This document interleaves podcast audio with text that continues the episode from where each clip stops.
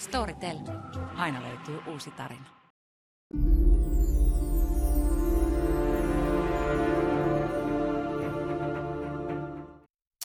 Tuolla Jenkeis sijaitsee huvipuisto, joka on pyhitetty pelkästään vuoristoradoille.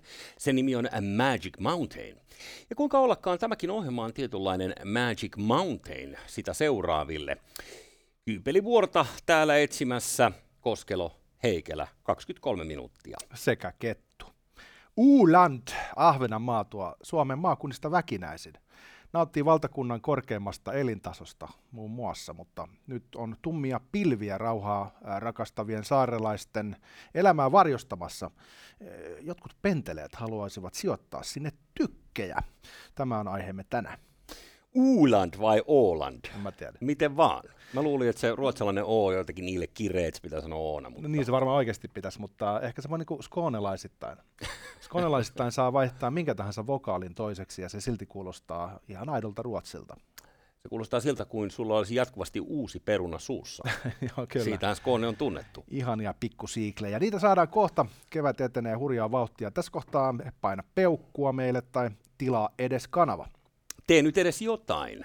Vaikka sen kunniaksi, että Maria Ohisalo ei ole enää vihreiden puheenjohtaja. Totta, se,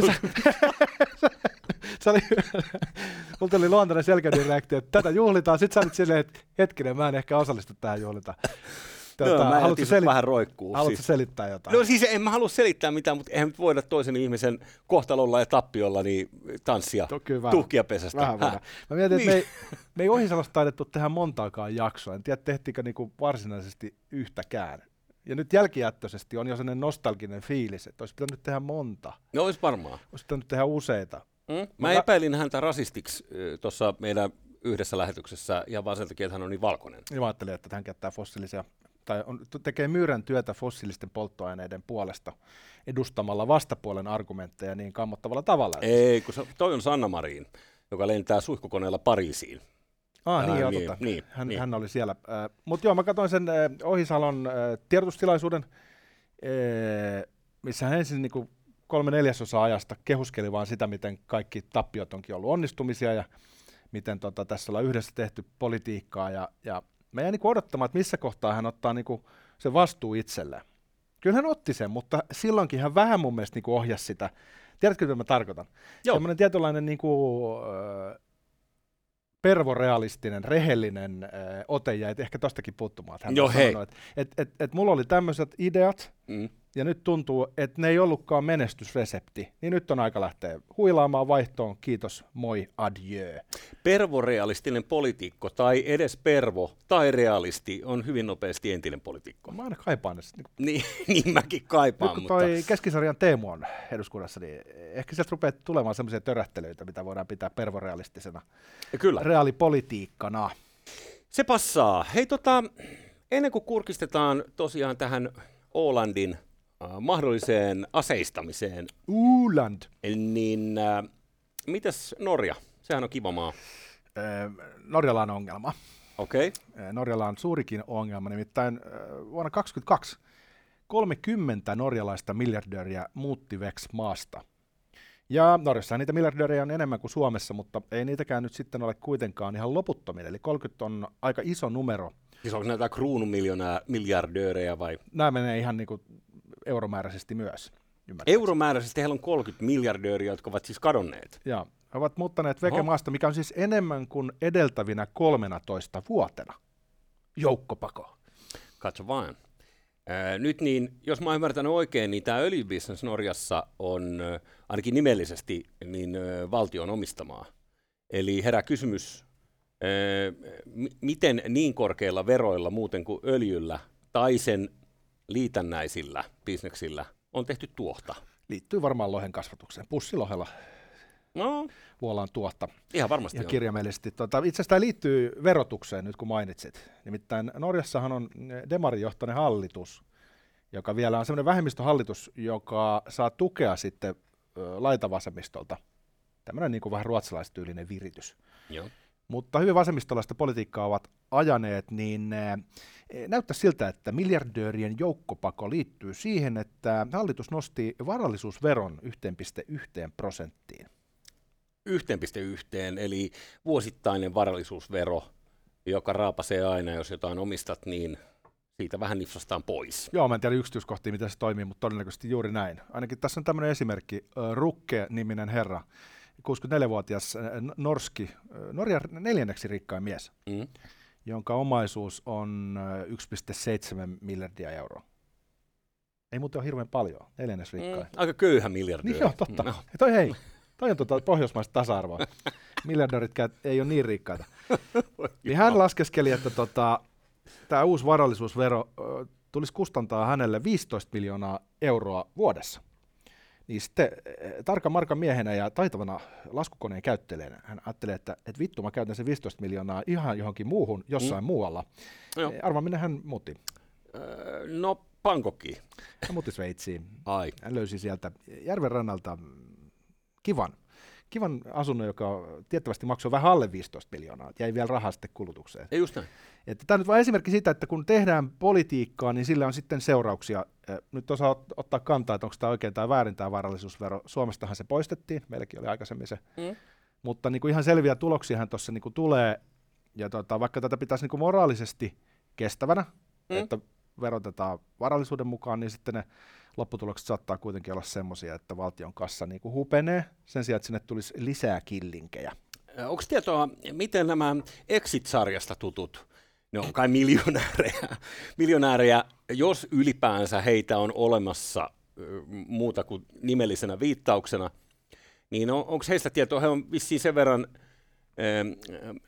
pikkusia penninpyörittelijöitä, että sen verran nappikauppaa, ettei tarvitse tälle listalle päästä, mutta heillähän on ollut tämä vanha viisaus, että työnnetään varallisuus huoran perseeseen. Joo, sitten uskotaan se takaisin sieltä. Mm-hmm. Tota, joo, tuossa nyt niin monta jossittelut vähän vaikea ottaa kantaa.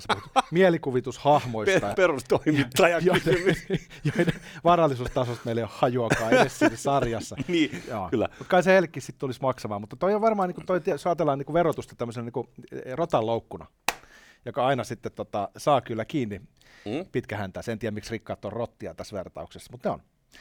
E, mutta jos sulla on niin omaisuus sidottuna sillä tavalla niin kuin siihen sun kämppään ja, ja sulla on pari autoa ja sulla on hyvä elintaso Norjassa, niin ethän sä pääse sieltä pakoon. Niin sit sä maksat. Että, tiedätkö, että jos sulla on 10 miljoonaa, sä maksat 100 tonnia kiltisti, koska sä oot vähän niin kuin jumissa. Mm. Mutta sitten heti kun mennään niihin isoihin kaloihin, niihin, joilla sitä rahaa on sitten noinkin paljon kuin vaikka miljardi, niin ne kyllä sitten liikahtaa kovinkin eh, herkästi pois. Mistä maasta tahansa, jos verotus ei miellytä. Kyllä, mutta ehkä Norjassa niin äh, en tiedä, onko talvet yhtään helpompia. Pimeähän sielläkin tulee ja on kylmä ja kaikkea tätä, niin sitä voi, vaikka kuinka on äh, penniä tilillä, niin ei ole pelkästään se, on sellainen niin kuin maisemanvaihdon mahdollisuus. Siis sä vapautat äh, nyt vankilasta tämän äh, demarijohtoisen hallituksen, että ei liity ollenkaan verotukseen.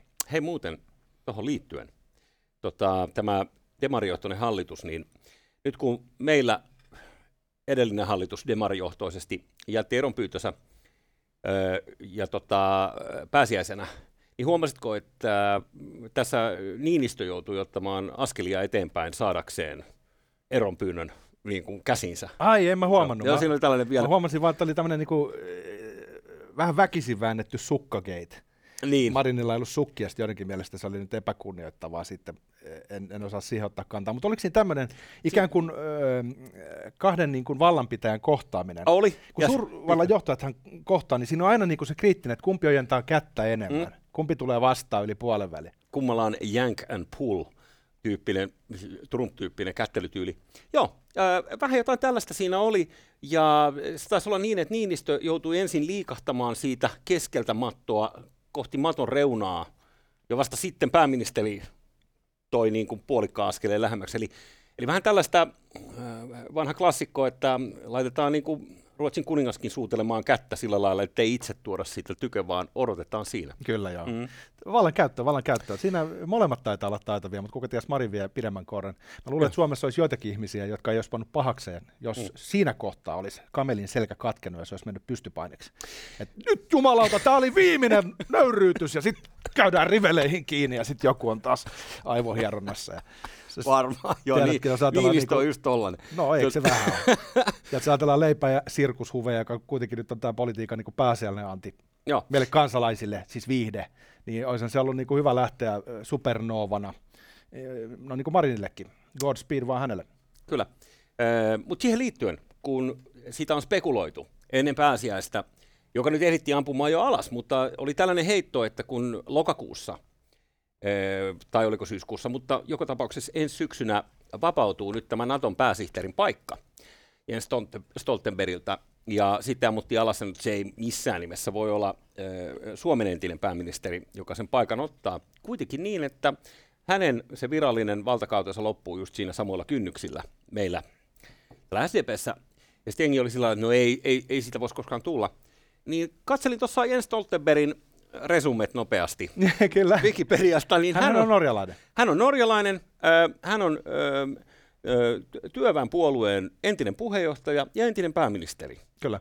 Joten äh, tähän kun lisätään vielä Marinin tämä aika sotaisa kielenkäyttö ja ehdottomuus tällaisena niin kuin sotaajan johtajana no, niin kuin mediassa ulospäin, niin Ja hänhän on nuori nainen. Eli Tämä on viimeinen kerta, kun mä näen sanat, että mä oon ottanut se päähän ensimmäistä kerrasta lähtee. Mutta eikö toi Fug Rasmussen ollut kans tanskalainen, siis Fogh Rasmussen, mutta lausutaan se nyt niinku Uulanti, Joo. niin hän oli tanskalainen, niin ehkä se olisi vähän yllättävää, jos pienestä Pohjolasta tulisi jo kolmas perättäin. Et se on vähän niin kuin tiedätkö, että YK pääsihteeri tulisi joka kerta e- e- e- Joo. eteläisestä osasta Afrikkaa. Ja sitten kuuleman mukaan tuore jäsenmaa tuskin saisi tällaista, tällaista postia, mutta tietyllä tavalla sehän olisi niin kuin finkku ikään kuin tuonne itärajan toiselle puolelle kylläkin, jos sellainen valinta tehtäisiin. Kyllä. No niin, mutta ehkä se riittää tästä. Mennäänkö muihin sota-asioihin? No mennään. Siis se Ahvenanmaa, sehän on nauttinut vähän erikoisesta asemasta jo aika pitkään itse asiassa. Niin. Sinnehän ei saa sijoittaa tykkejä ja sotilaita eikä pyssyjä vissiin niin kuin muutenkaan. Ja tätä on jatkunut nyt käytännössä sellainen ö, 170 vuotta. Sumpfaraa, sumpfaraa. Niin, ö, oli kerran Krimin sota, ö, kuinka ollakaan Krimillä. Silloinkin asiat olivat tulehtuneita. Ja engelsmannit eivät tykänneet Venäjästä eli meistä, silloisesta meistä, ja päättivät tulla tänne sitten vähän lesoilemaan maailman suurimmalla laivastolla, tulivoimaisimmalla sellaisella. Ampuivat muun muassa tuossa Suomenlinnan edustalla, vissiin vähän kuitenkin häntä koipien välissä, Viaporia, ja sitten Ahvenanmaalla Pomarsundi, silloinen linnoitus pistettiin fileiksi, ja oikeastaan siitä lähtien käsittääkseni vähän eri muodoissa nyt sitten rauhansopimuksessa määriteltiin, että Hollantiin ei passaa mitä tykkää rakennella. Se sota oli kauhea. Mm. Eli muutama tykin laukaus varmaan. Ee, joo, No. no, Ahvenanmaalaisella mittapuolella se oli oikeasti pahin sota varmaan ikinä.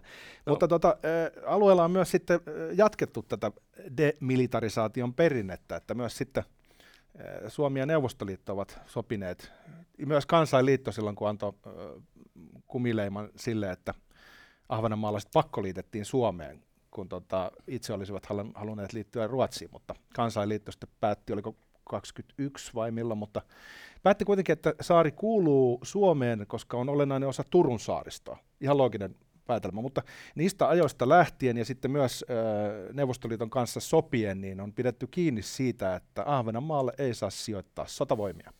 no niin, nyt jos pikakelataan sitten tähän pääsiäiseen ja näihin läppiin, mitä tässä heiteltiin, niin tuntuu, että nämä entiset kenraalit ja tulevat kenraalit ja yl- ylipäänsä se osasto, mikä äänestettiin eduskuntaa tuossa, niin tekivät avauksia itse kukin.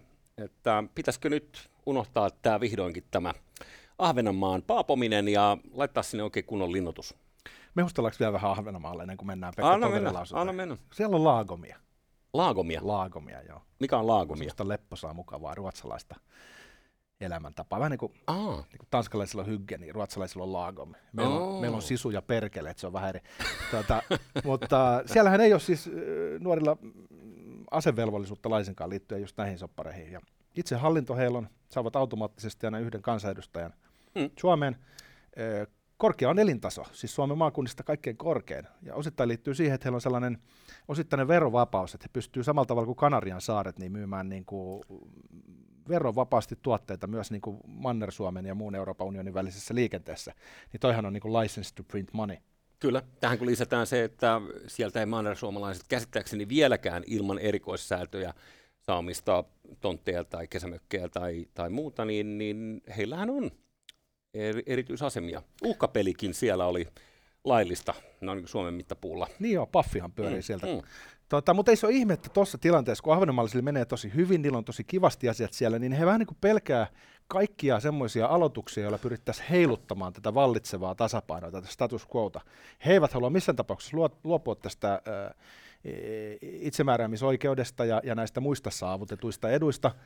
E, mutta sitten tässä on niin kuin toisella puolella vähän niin kuin isommat intressit, jotka liittyy muun muassa Suomen ja Ruotsin maanpuolustukseen ja, ja turvallisuuteen. Sanotaan sen verran vielä Suomesta ja Ruotsista tähän väliin, että ö, siellä on nyt tässä käynyt aika monta kesää putkeen ö, Venholla vähän pyörimässä ja kiertämässä ja näin, niin ö, siellä tuntuu olevan sellainen meininki, että tässä covidin aikaan vaihtui ääni kellossa, että Ruotsalaiset ei ollut enää niitä toivotuimpia vieraita, vaan nyt ollaan tykätty siitä, että suomalaiset on käynyt siellä.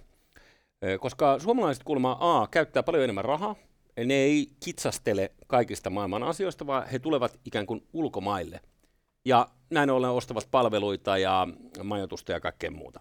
Ja raflassa ja näin. Kun sitten taas ruotsalaiset, jotka kokee, että he tulee heidän omaan alusmaahansa ja vaativat helvetisti kuitenkaan maksamatta oikeastaan mistään mitään, niin siellä tuntuu olevan niin sellainen meininki, että he ovat kääntyneet Suomeen päin.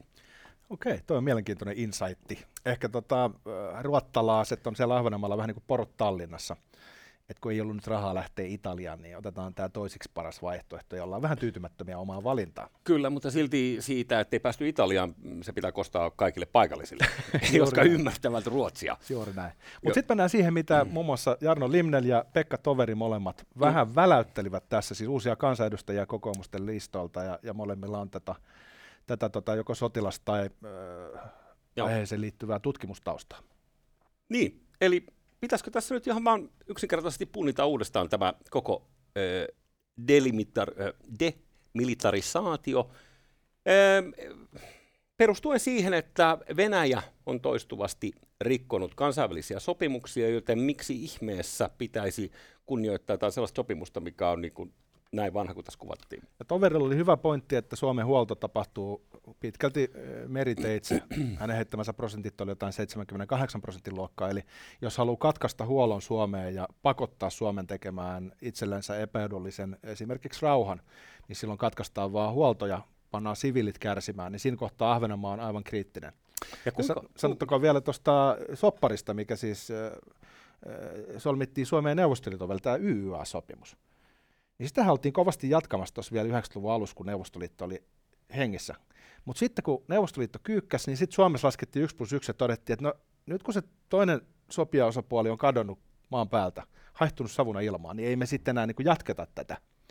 Mutta sen sijaan tämä e, sopimus, mikä on tehty Neuvostoliiton kanssa siitä, että Ahvenanmaalla on tämä konsulaatti, joka valvoo sitä, että siellä ei ole sotilaita – mikä on vähän erikoista, niin se on tehty Neuvostoliiton kanssa ja Varsovan liiton maiden kanssa mun ymmärtääkseni.